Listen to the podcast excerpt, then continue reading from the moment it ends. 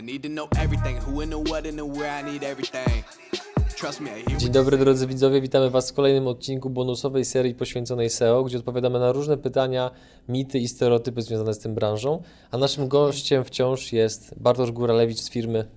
z firmy OneLee. Powiedz Bartek, o czym dzisiaj, o czym dzisiaj, o czym w tym odcinku będziemy rozmawiali. Dzisiaj będziemy rozmawiali o tym, czym jest techniczne SEO i czym nie jest techniczne SEO. Żeby troszeczkę to rozdzielić, rozróżnić i żeby osoby, które są kompletnie nietechniczne, czyli nie wiem, jak techniczna jest Twoja mama, ale żeby taka osoba, która ogląda ten odcinek, mogła mniej więcej zrozumieć, poruszać się w tym, wiedzieć o co zapytać, kiedy mm, kogoś zatrudnia i trochę też, no, mówiąc kolokwialnie, nie wygłupić się Kto najbardziej skorzysta oglądając ten materiał? Każdy, kto ma stronę internetową, no oczywiście idealnie, jeśli ta strona jest większa niż, nie wiem, 100 podstron, ale mówiąc, e, tak używając takiego porównania, im większą ktoś ma e, strukturę, stronę, więcej produktów, tym, większy, tym bardziej potrzebuje technicznego SEO. Jeśli ktokolwiek ma więcej niż, nie wiem, 1000, 2000 podstron, no to to już musi się tym tematem zainteresować. To czym jest, a czym nie jest techniczne SEO?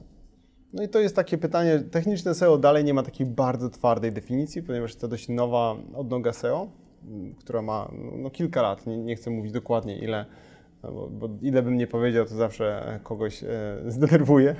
Ja, ja sam nie mam takiej e, jasnej wizji, no kilka lat. E, I techniczne SEO nie jest takimi rzeczami jak poprawienie treści na stronie, nie jest czymś takim jak poprawienie H1, czy nie jest rzeczami, które są takimi... Czym jest H1?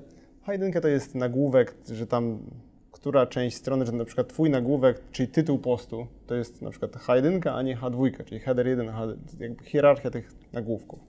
To jest techniczne oznaczenie, który nagłówek jest najważniejszy na stronie. Żebyś wiedział, żeby wyszukiwarka, upraszczając to, wiedziała, który, która część mówi o tym, która część tekstu mówi o tym, czym jest, na przykład jaki jest tytuł artykułu. E, To jest taka pierdoła, ale no to są takie, takie podstawy em, SEO, które no na pewno tą techniczną częścią nie jest. Nie, nie są. Okej, to jaka jest historia ogólnie technicznego SEO, skoro to jest, mówisz, młoda dziedzina? Skąd to w ogóle I to się jest, wzięło? to jest w ogóle znowu z naszego punktu widzenia ciekawe, ale jakbym gdzieś uciekł w e, niez- nieznane ci historie, to mnie zatrzymuj. Będę interweniował. E, tak. Mm, ogólnie branża SEO przez lata e, była branżą taką troszeczkę takim dzikim zachodem, czyli e, wygrywał ten, kto miał najwięcej linków. Te linki, powiedzmy, nie wiem, 2006 były z najróżniejszych źródeł i na początku paradoksalnie było bardzo dużo rzeczy ok, które teraz są nie do pomyślenia. Więc kiedyś tam budowanie linków z jakichś tam e, for czy z, z katalogów SEO było tak naprawdę praktycznie całym SEO. To chyba do dzisiaj pokutuje, biorąc pod uwagę, jakie mieliśmy pytania ze strony widzów, które, Tak, na które odpowiedzieliśmy jest- w innym odcinku. To jest taki, taki, taki niestety worek nieszczęścia, który w tym SEO gdzieś dalej pokutuje. Mm, Nie wiem dlaczego, bo to było bardzo jasno skomunikowane, krok po kroku przez, przez głównie Google, bo oni tutaj wyznaczają trochę rytm tego, jak to się dzieje. E, No i Google zaczęło troszeczkę krok po kroku wzmacniać komunikat, że aby być wysoko w wyszukiwarce, musisz mieć najlepsze treści. To było mówione od pierwszego dnia. Ale na początku to było tak, no okej, okej, mamy najwięcej linków z katalogów, były płatne katalogi, lepsze, gorsze katalogi, duże strony miały katalogi, czy nie wiem, chyba Onet miał swój katalog, już teraz kurczę nawet nie pamiętam, ale te duże strony w Polsce miały swoje katalogi, najpierw sprzedawały linki i to były po prostu, im miałeś ich więcej, tym wyżej byłeś w wyszukiwarce. No jak się domyślamy, te wyniki nie zawsze były tym, czego dokładnie szukałeś, tylko ten, kto najwięcej zapłacił, był najwyżej. No i to jest taka e, podstawowa historia, no ale Google z, z czasem zaczął troszeczkę coraz bardziej zacieśniać ten supeł. Na początku były kary manualne, czyli na początku było tak, że jak coś tam było nie tak z tymi, że miałeś za dużo tych linków z katalogów, a oni już powiedzieli, że to, to jest nie, nie, e, to, mm, to dostawałeś karę manualną, musiałeś jakby pousuwać te linki i wtedy mogłeś dopiero być przywrócony do normalnego rankingu. E, Później Google zaczęło być coraz bardziej zaawansowane, wprowadził algorytmy i trochę zacieśniło to, e, ten, ten lejek powiedzmy, nie? Ale taką rzeczą, żeby zrozumieć też, co jest dobre, a co jest niedobre, to Google bardzo jasno twierdzi, że wszystkie linki, które są w Twojej kontroli, to nie są linki naturalne. I to jest niby proste zdanie, ale jak o tym pomyślimy, czyli jeśli Ty poprosisz e, Twojego producenta e, Bartka, żeby ze strony e, producentbartek.pl dał linka do, do, do, do adriangorzycki.pl, to nie jest naturalna skąd sytuacja. Google o tym wie?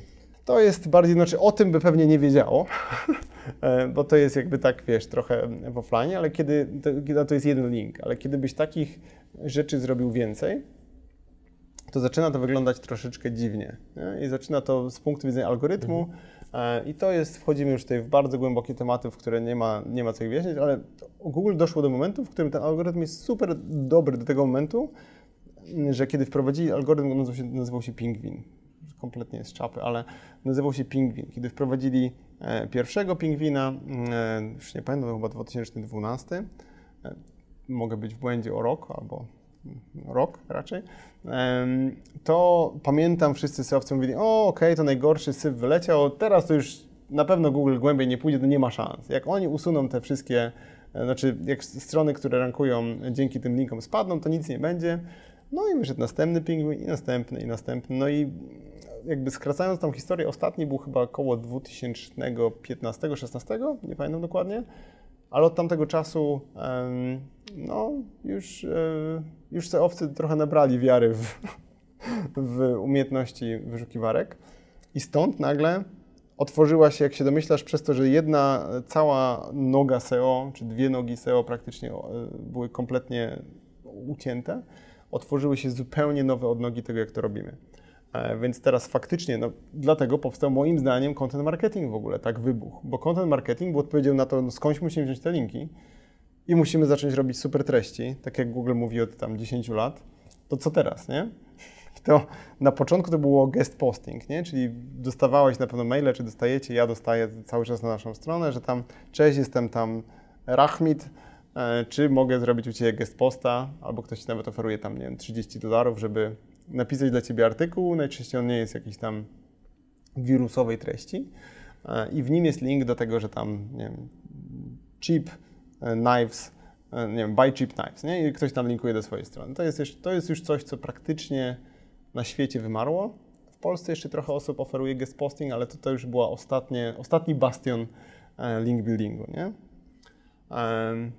I to sprawiło nagle, że okej, wszyscy SEOwcy mówili, no to coś teraz musimy zrobić, powstał content marketing. Mm, Znowu, bardzo to upraszczając. E, Ale była jeszcze Panda, jakby Pingwin i Panda, ja, ja nie wymyślałem tych nazw. E, Google stworzył algorytm, który nazwał Panda, z tego co pamiętam chyba od nazwiska jednego z inżynierów. I Panda znowu miała za zadanie znaleźć strony, które miały trochę za dużo takiego tłuszczyku. Czyli jak Co była... znaczy? E, I to jest, nie wiem, czy ja zawsze kojarzę w Polsce z tym elektrodę. Jak zawsze szukam technicznego problemu, szukałem, to znajdowałem e, elektrodę i tam był wynik, który miałem tysiące różnych artykułów, nigdy nie wiedziałem, dlaczego ja na nią trafiłem. Miałeś tak? Chciałbym powiedzieć, że tak, ale niestety nie. E, No to w każdym razie Panda polegała na tym, że wiele, wiele stron, nie mając jakiejś takiej jasnej strategii, co jest ważne dla ludzi, a co nie, tworzyło miliony niskiej wartości albo żadnej wartości podstron. Często były to takie strony tylko po to, żeby targetować jakieś super rzadkie słowo kluczowe, ale jak na nią wchodziłeś, to tam był tylko jakiś tam tag jakieś artykuły z tym tagiem. To były takie niskiej jakości treści. E, Nazywane thin content, nie? czyli taki chudy content, ale no dobra. E, Chudy content, czyli to był ten tłuszczyk tych stron. To, to zdanie się nie dodaje, ale obiecuję, reszta się dodaje. Mm, I Panda targetowała to, że jeśli miałeś bardzo dużo takiego przerostu treści, że jak miałeś 10 super artykułów, ale twoja strona była gigantyczna, czyli było takiego właśnie dużo tych takich stron, które były niskiej wartości. Jako przykład w e-commerce'ach, o, doszedłem, doszedłem do siebie. E, jako przykład w e-commerce'ach, em, powiedzmy, że masz 1000 produktów, e, ale masz różne dziwne filtry, które te produkty ci sortują po tych filtrach. Czyli masz na przykład cenę od 10 zł do 13 zł i ktoś to indeksuje, nie? Ale masz też od 10 do 14 zł, to jest nowa podstrona. Później masz od 11 do 16 i wiesz o co chodzi. Tych stron może stworzyć nieskończona ilość, które na przykład nie pokazują żadnych produktów. I to było zaindeksowane. Mój ulubiony przykład. Kiedyś mm, przeglądając Knockouta, Knockout miał zaindeksowane y, frazy bez WBK, zaloguj. Ludzie wpisywali w wyszukiwarce Knockouta, nie wiedząc, że to jest Knockouta, a nie Google'a, swoje rzeczy i to się indeksowało. Tych rzeczy było kilkadziesiąt milionów. Czyli jak wyszukałeś PKOBP w Knockoutie, to mogłeś znaleźć, że ktoś szukał tam zaloguj się do PKOBP. No i już to, to są takie jeszcze ocenzurowane frazy. Tam były też e, takie, no mogłeś zobaczyć, czego ludzie szukają w wyszukiwarce, czasami to było... Zdradź jakąś. Nie, nie, nie. E, Nie, tam były takie bardzo dziwne fetysze i dziwne rzeczy, które po prostu ktoś wyszukiwał w nokaucie zamiast Google, jakiś myślę mniej świadomy użytkownik i to wszystko w tym Google się działo. To wszystko w tej wyszukiwarce się działo. No i Panda targetowała to, że jeśli miałeś taki problem, to straciłeś widoczność i to to jest teraz skomplikowane. Traciłeś ją tak długo, aż Google nie odświeżył tego algorytmu.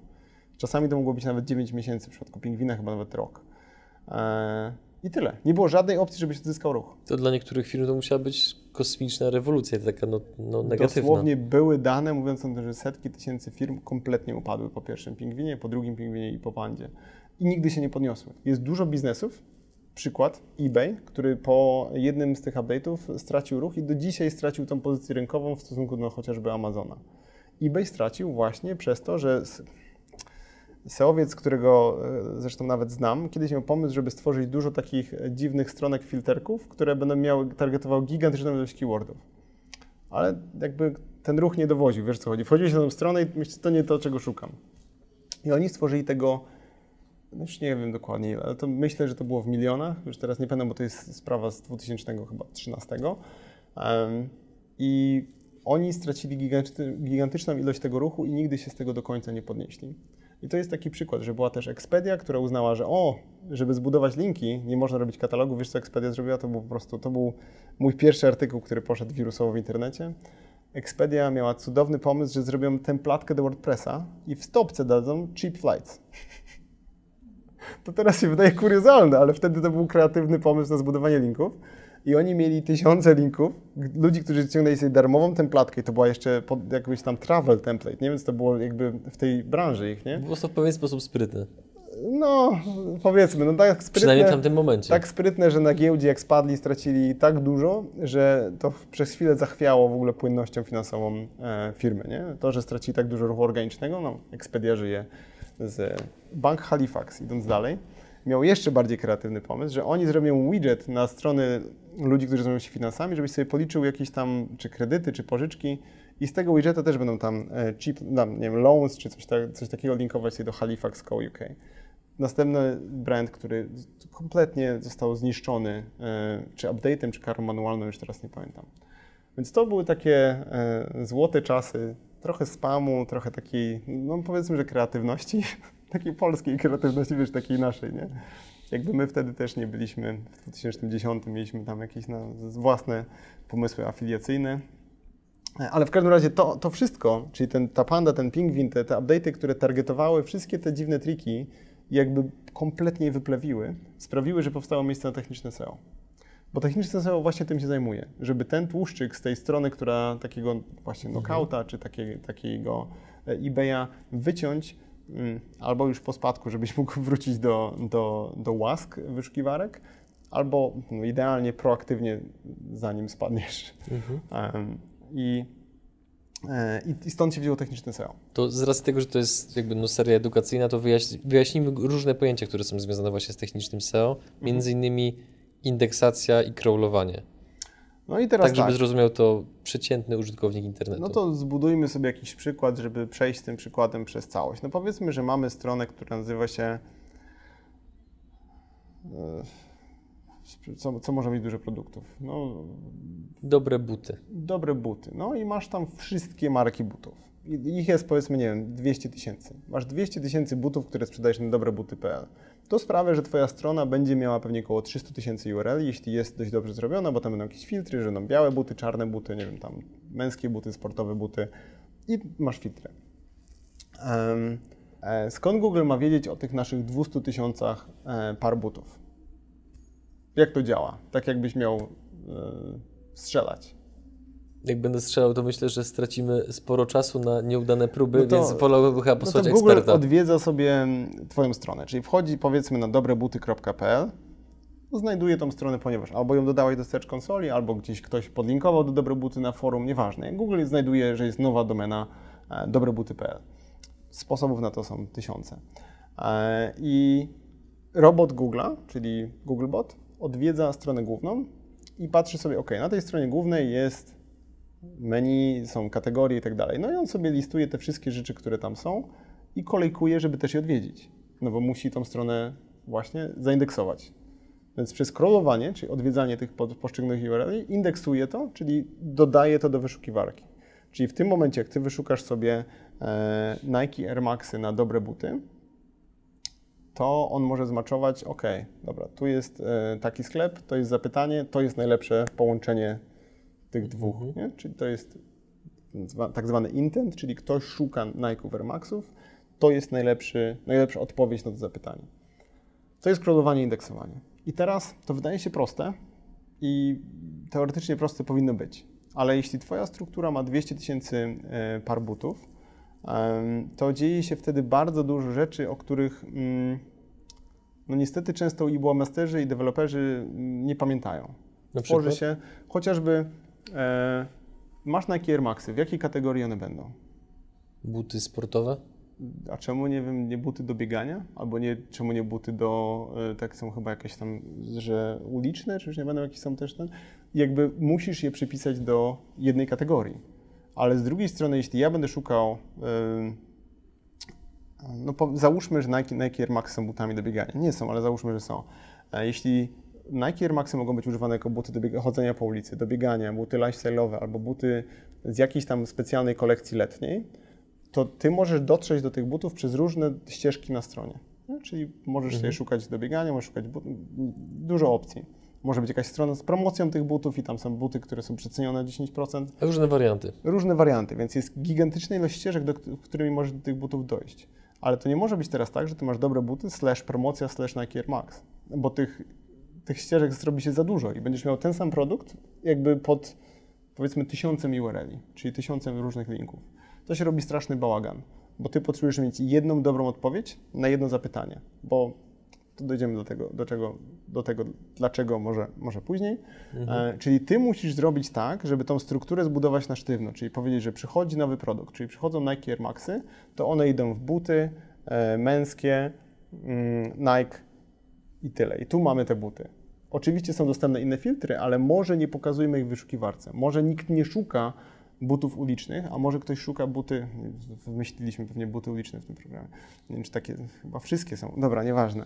E, może nikt nie szuka e, promocji, może ktoś szuka tylko takie, więc musimy teraz pomyśleć, czego ludzie szukają, żeby nie tworzyć zbyt dużo tych podstron i stworzyć takie, mm, takie miejsca w Twojej stronie, które adresują wyszukiwania. Bo może być tak, że ludzie szukają, najdzi szukają najdziwniejszych rzeczy z tymi butami. E, I Ty musisz jeśli jest wystarczająco dużo tych wyszukiwań i ty musisz sam sobie określić, ok, jeśli tylko 50 osób szuka miesięcznie, może to odpuścimy. Ale jeśli szuka tego tysiąc, jeśli to jest dziwne zapytanie, to my musimy temu odpowiedzieć, ale to musi mieć sens. W jaki sposób się sprawdza?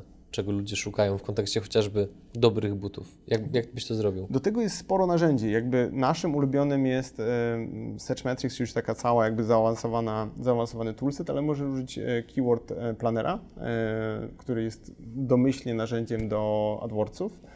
Ale tam widzisz sobie, że jest jakieś zapytanie, czyli na przykład Adrian Gorzycki, możesz zobaczyć, ile razy miesięcznie ktoś Cię szuka. Teraz domyślam, że to zrobisz, jak tylko skończymy program. Myślisz, że tego nie robię?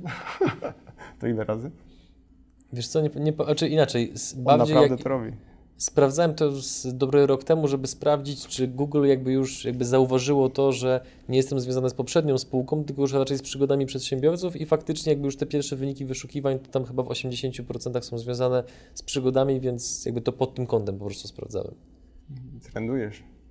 Ja widziałem, że po naszym ostatnim odcinku jest e, Adrian Gorzycki kardigany, e, że to jest teraz keyword, który podobno w trendach idzie w top 1.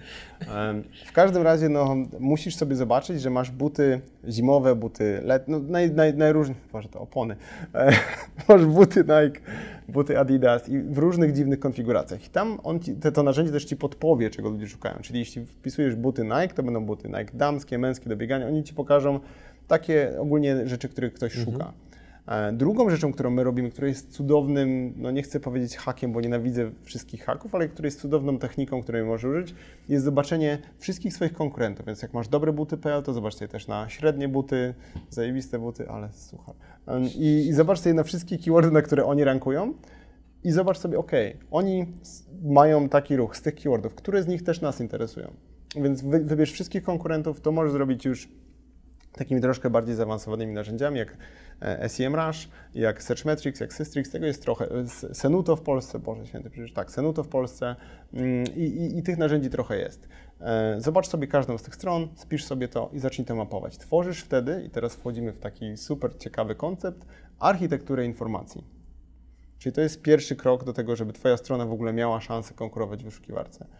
I teraz e, będę clickbaitował, ale to naprawdę tak jest. Architektura informacji jest najprostszą, najbardziej durną metodą po to, żeby po, kilkakrotnie zwiększyć swój ruch bardzo, bardzo szybko. Jeśli Ty ogarniesz architekturę informacji dużego sklepu, kiedy to nie było zrobione dobrze albo nie było zrobione wcale, co też jest bardzo, bardzo częste, z samego założenia, że ty tworzysz landingi, tworzysz strony, które adresują te keywordy, to tylko przez to nagle ten ruch ci wzrasta. Bo my mamy często klientów, którzy mówią, że ja chcę rankować na chociażby, nie wiem, e, buty do biegania albo buty Nike do biegania i my sobie robimy taką prostą rzecz, że w cudzysłowie wpisujemy buty Nike do biegania, e, site, dwukropek, czyli e, dwukropek, nie wiem, dobre buty.pl i okazuje się, że on nie ma nic, co w ogóle jest o tym temacie, ale on chce na to rankować. Jakby, wiesz, prezes zarządu na polu golfowym chce powiedzieć drugiemu prezesowi zarządu tych zajebistych butów, że ja rankuję na to. to trochę jest czasami tak. E, więc ty musisz skreślić ten kupon, jak w tym starym już z wąsem dowcipie. Musisz najpierw skreślić kupon. Ta architektura informacji to jest skreślenie kuponu i to jest super proste. Pierwszy krok, rysujesz strona główna, kategorie i teraz tak, w tej architekturze informacji to jest dość złożona rzecz, ale z naszego punktu widzenia prosta, bo ją Macie łatwo jakiś wdrożyć. artykuł to wyjaśniający albo film? Albo Na pewno napisaliśmy o tym jakiś artykuł, ale to, to jest coś, czego raczej laik nie zrobi dobrze, bo to już jest...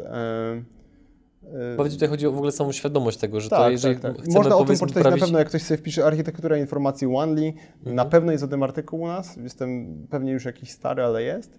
Mm, Tylko jest po angielsku. E, Ale Google Translate, jak ktoś ma z tym barierę i na pewno to, to Mhm. zrozumie. Tam są rysunki. E, Nieważne. W każdym razie e, ten koncept jest, jest o tyle złożony się robi, kiedy są te rzeczy, o których Ci powiedziałem, że masz jeden produkt, który może być w 15 różnych ścieżkach bo to wtedy robi się już dość e, skomplikowane. To są rzeczy wtedy, o których my sami czasami siadamy, dyskutujemy, jak to zrobić najmądrzej, bo to są bardzo ważne decyzje. Nie? To, to tak się może wydawać, że to jest Mhm. pierdoła, ale to jest ważna decyzja. E, I teraz w tej archi- architekturze informacji jest bardzo prosta reguła. Rysujemy sobie to, my mamy takie draw.io, czyli dyryawy.io, może się tu pojawi, jak edytor będzie łaskawy, tu, e, to rysujemy sobie tak, w takim kółeczku stronę główną, rysujemy sobie kulki, czyli e, kategorie, jeśli to jest sklep, i podkategorie, i później już tam produktów nie rysujemy, ale tylko tak, żeby to miało sens. E, I patrzymy, czy ta rzecz, która jest najwyżej w, tej, w tym drzewku, ma największy ruch. Może jeśli się okaże, że ty masz teraz kategorię, która ma mniejszy ruch niż podkategoria, czyli ma mniejszy jakby popyt, to to jest bez sensu. I to robi się w tym momencie, jak sobie popatrzy na strukturę, która ma 200 tysięcy produktów, robi się bardzo, bardzo skomplikowane. Znaczy, z naszego punktu widzenia, nasi klienci tej części nie muszą oglądać, oni później dyskutują z nami o tej e, całej gotowym produkcie. E, ale to jest no, dla mnie e, jedna z najbardziej takich ekscytujących części, ponieważ no, to jest tak proste, jak sobie pomyślisz o tym, nie? No, chcesz na coś rankować, stwórz Mhm. pod to stronę, która w tej strukturze jest w dobrym miejscu. W innym odcinku, który nagrywaliśmy, wspomniałeś o tym, że e, była taka sytuacja a propos właśnie indeksowania, że tam była akurat sytuacja z JavaScriptem i tak dalej, że pewne rzeczy nie były indeksowane. No to Tak. właśnie, czy mógłbyś o tym troszeczkę powiedzieć więcej? No bo to jest rzecz szalenie ważna z punktu widzenia biznesowego, że no jeżeli coś nie jest indeksowane, to potem no Google tego nie widzi, więc się tego nie sprzeda, czyli obroty są mniejsze i tak naprawdę no, firma na tym traci. Tak, czyli mamy pierwszy krok zrobiony, architektura informacji na szóstkę z plusem, musi robić u nas. E, architektura informacji na szóstkę z plusem. Idziemy krok dalej, czyli w tym momencie to jest e, jakby ten, ten pierwszy, najważniejszy trzon, e, kręgosłup sklepu stoi. I idziemy kroczek do przodu i teraz patrzymy na to, ok, okazuje się, że tych jeansów w kategorii jeansy jest na przykład 4000. I to jest trochę kłopotliwe, no bo jak pokażesz 4000 na jednej podstronie? Scrollowałeś kiedyś przez 4000 jeansów? Par jeansów? Nie. I to jest wtedy, wtedy wchodzimy w takie rzeczy, żeby na przykład zaadresować jakąś paginację. Tu jest przykład, o którym mówiliśmy wcześniej, do tego przyszedłem do jeansów z naszych, e, wrócimy do dobrych butów.pl, nie martwcie się, ten brand ten brand dalej e, trwa. Jeśli taki jest prawdziwy, to będzie śmieszne. Musimy No. kupić taką domenę. Robimy Domyślam się, spółkę. że już, domyślam się, że już jest. Kupimy z myślnikiem, wydam com.pl. E, W każdym razie, e, przykład, o którym mówiliśmy, to jest H&M. H&M, jak wchodzi, wejdziemy w kategorię chociażby, tam jest chyba H&M on jeansy, e, to ma, ma problem z paginacją. Więc to już jest problem taki, że Co to jest paginacja?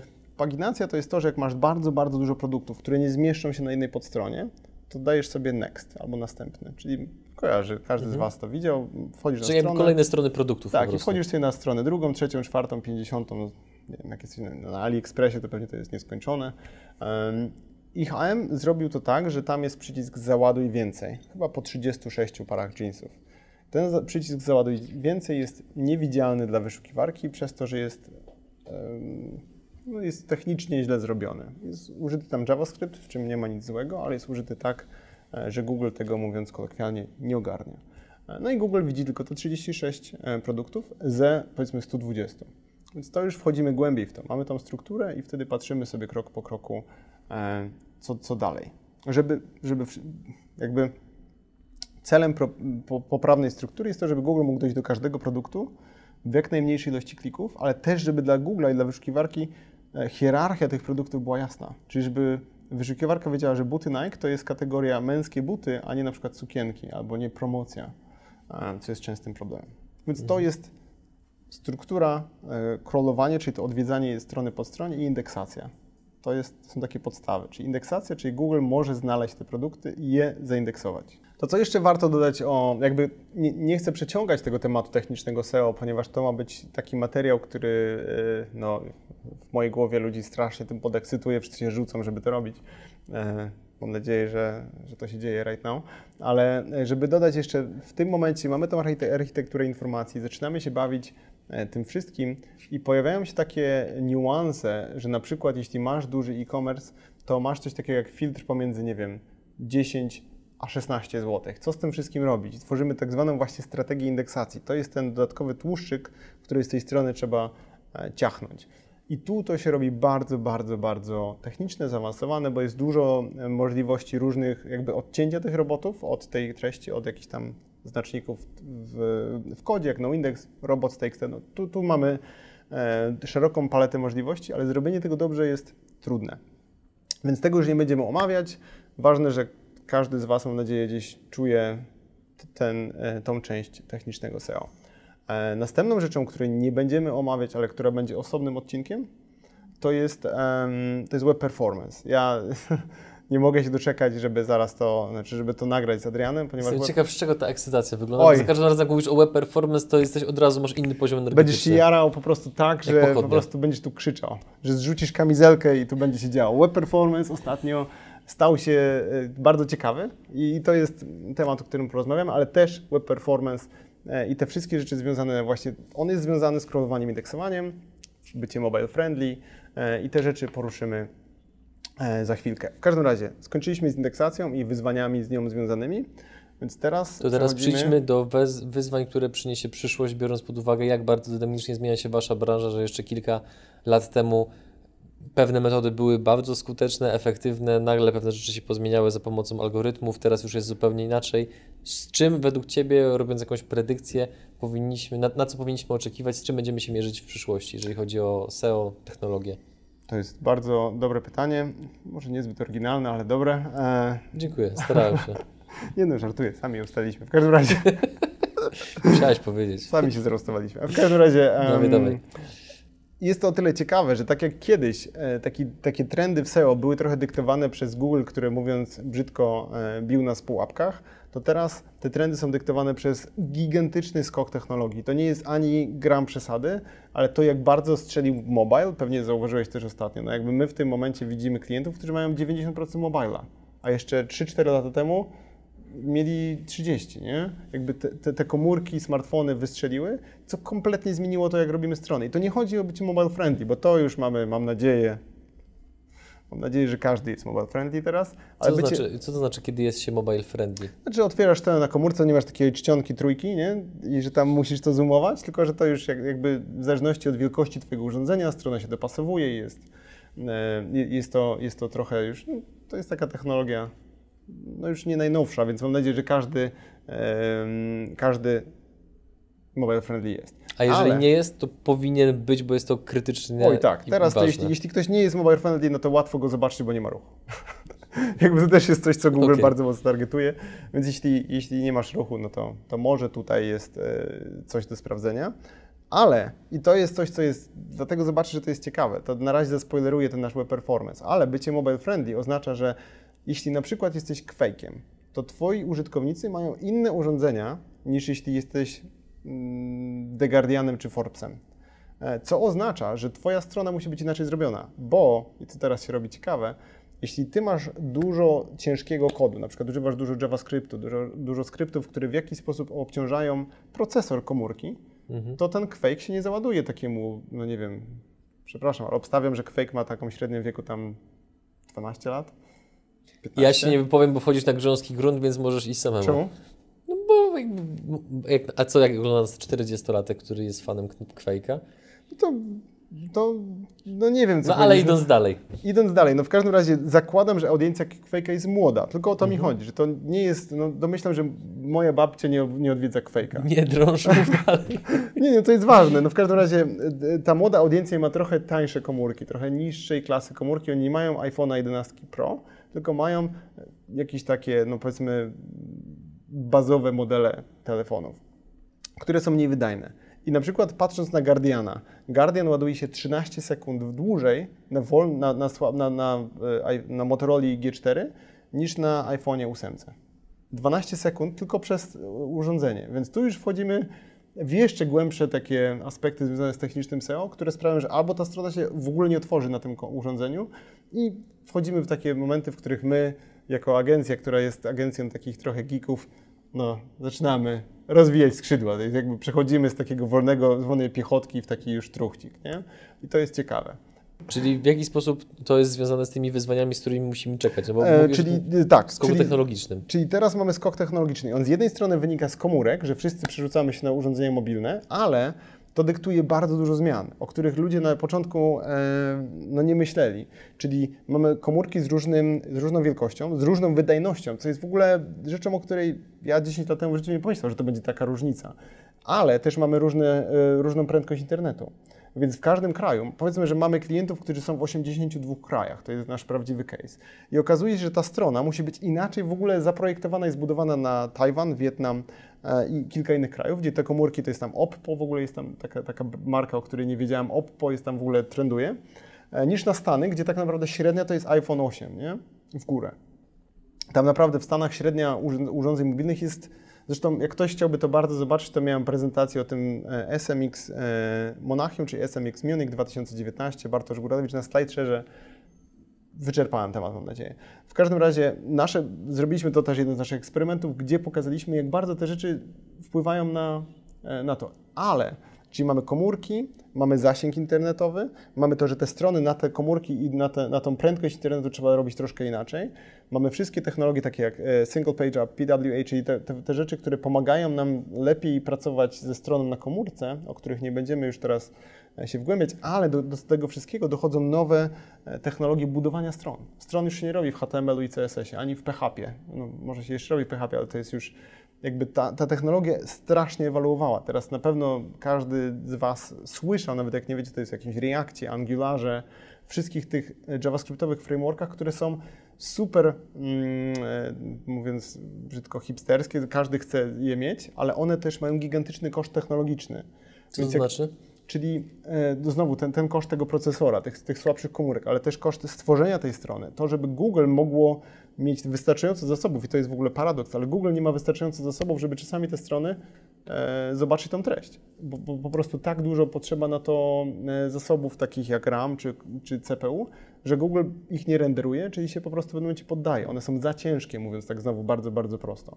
Więc w tym momencie e, tu wchodzi do tego, dlaczego ja tak bardzo uwierzyłem, że to jest nowy nowa, e, no, no, nowe, takie nowe realia i dlaczego my się tak bardzo przebudowaliśmy.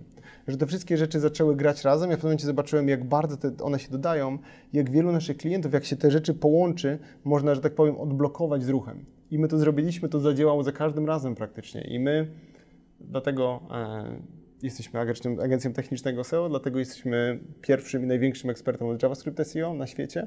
E, I okazuje się, że to był znowu przez gigantycznego farta, gdzieś jakąś opatrzność, mm, no strzał w dziesiątkę. Ale to myślę, że też omówimy na, na części o, e, o web performance. Biorąc pod uwagę to, jak nowa to jest dziedzina, jak wąska to jest dziedzina, no to też wspominałeś wcześniej w innym nagraniu, jak dobrze pamiętam, że znaleźć specjalistów jest bardzo ciężko i oni jednocześnie mają bardzo no, dość wysokie oczekiwania finansowe. Tak. Jakby develop... jak, jak to wygląda? Myślę, że to chyba każdy, no to jest moje założenie, że każdy z nas wie, jak dużo teraz jest osób, którzy są, nie wiem, deweloperami w jakimś nowym frameworku, czy tam nowym, no, no nie są takie, na przykład deweloperzy, e, senior developer e, Reacta, nie? To są osoby, które zarabiają po kilkanaście, kilkadziesiąt lub więcej tysięcy miesięcznie. E, I też to jest o tyle skomplikowane, jest w ogóle jakiś w mojej głowie precedens, że osoba, która pracuje z daną technologią 5-6 lat, jest już bardzo, bardzo wysoko, bo to jest tak nowa technologia. Czyli jeśli ta technologia powstała niedawno, ktoś pracuje w niej tak długo, jest to wymagające dla tego dewelopera. Tu nie chodzi, że to jest są łatwe pieniądze, broń Boże. Praca dewelopera jest bardzo też e, trudna na co dzień, wymaga dużo skupienia, gigantycznej odpowiedzialności, wydajności bardzo dużej codziennie, ale te osoby są kosmicznie drogie. Czyli jeśli teraz ty masz sklep i potrzebujesz nagle czterech deweloperów, chociażby nie wiem, w Reakcie, w Angularze na pół roku, to to jest koszt, za który możesz kupić dom. E, I jeśli ten projekt się nie powiedzie albo w jakiś sposób on nie będzie dobrze przemyślany, to po, położysz ten, te pieniądze. Więc teraz mm, tu, tu, mamy taką sytuację, że ja pamiętam jeszcze, jak deweloperzy byli bardzo tani. To były osoby, które zarabiały tam po 2-3 tysiące, siedzieli w chacie i tam wszyscy mówili, że a w IT to się tam nie zarabia. Nie? Był taki moment, e, który ja no, pamiętam bardzo barwnie. Teraz to się kompletnie odwróciło. Software house'y robią po kilkaset milionów rocznie i to są bardzo, bardzo duże projekty, drogie projekty, ale też e, techniczne SEO wchodzi trochę tutaj w tym, żeby tą pracę tych deweloperów w niej pomóc, ją ukierunkować. To jest Mogę o tym mówić długo, bo my głównie pracujemy z deweloperami, więc my jako agencja technicznego SEO dołączamy deweloperów, do deweloperów naszego klienta, który jakby nie musi się trochę martwić po ustaleniu, co on od nas chce, co się dzieje dalej bo przez te wszystkie ograniczenia to nie jest tak, że my zrobimy audyt w PDF-ie i wyślemy tam 100 stron klientowi, bo deweloperzy na to spojrzą pod czwartym podpunkcie, powiedzą nie da się, nie da się, nie da się, nasza technologia na to nie pozwala i koniec. Więc teraz ta praca nad, nad technicznym SEO e, sprawia, że my dołączamy do ich zespołu. My szukamy razem rozwiązań, my z nimi pracujemy, my patrzymy, czy te wdrożenia spełniają nasze kryteria. To jest, to jest w ogóle nowy świat. I tu w, w, tym momencie postawimy kropkę. Drodzy widzowie, jeżeli macie jakieś pytania dotyczące technicznego SEO, na które nie padła odpowiedź w tym odcinku, to zadawajcie je śmiało w komentarzach. Bartek bądź jego zespół z przyjemnością na nie odpowiedzą, a tymczasem zachęcamy Was do oglądania pozostałych odcinków w tej serii edukacyjnej poświęconej SEO. Coś chcesz powiedzieć, Bartku? Tak, jeszcze chciałem Proszę. dodać. Zapomniałem o tym przez cały czas, bo ze mnie jest taki... Lubię e, pomarańcze. Tak, tak, sprzedam Opla. E, mamy dla, specjalnie dla, dla, dla Waszych, dla, dla widzów przygodów przedsiębiorców, jakby ktoś chciał umówić z nami 30-minutowe taką darmową konsultację, żebyśmy spojrzeli, czy macie dramat, czy nie. E, raczej, raczej on będzie. To jest one.li, czyli onely slash przygody. przygody. Link będzie na pewno w opisie filmu, więc tak, sobie w niego kliknijcie. Dorzucimy link. Korzystajcie, mam nadzieję, że z tysiąc osób się zapisze, żeby zablokować agencję Bartka na najbliższy miesiąc. Życzę to będziemy, będziemy brać z ludzi Nie, nie, piszcie śmiało, chętnie, e, chętnie umów... Tam jest link do kalendarza, można mówić 30-minutowy slot, żeby z nami pogadać, kompletnie zafryty. I, I, to jest też nie po to, żeby komuś coś za wszelką cenę sprzedać, tylko po to, żeby troszeczkę pomóc naszej polskiej branży być naprawdę zajebistą, bo mamy najlepszych deweloperów na świecie, ja w to mocno wierzę i myślę, że to niewiele trzeba, żebyśmy szybko wystrzelili jeszcze bardziej jako, jako rynek. To dając dobry przykład, my pewnie zapiszemy się jako pierwsi. Zapraszam. Super, dobra. Dzięki za ten odcinek. Szykujemy się do kolejnego. Drodzy widzowie, cześć.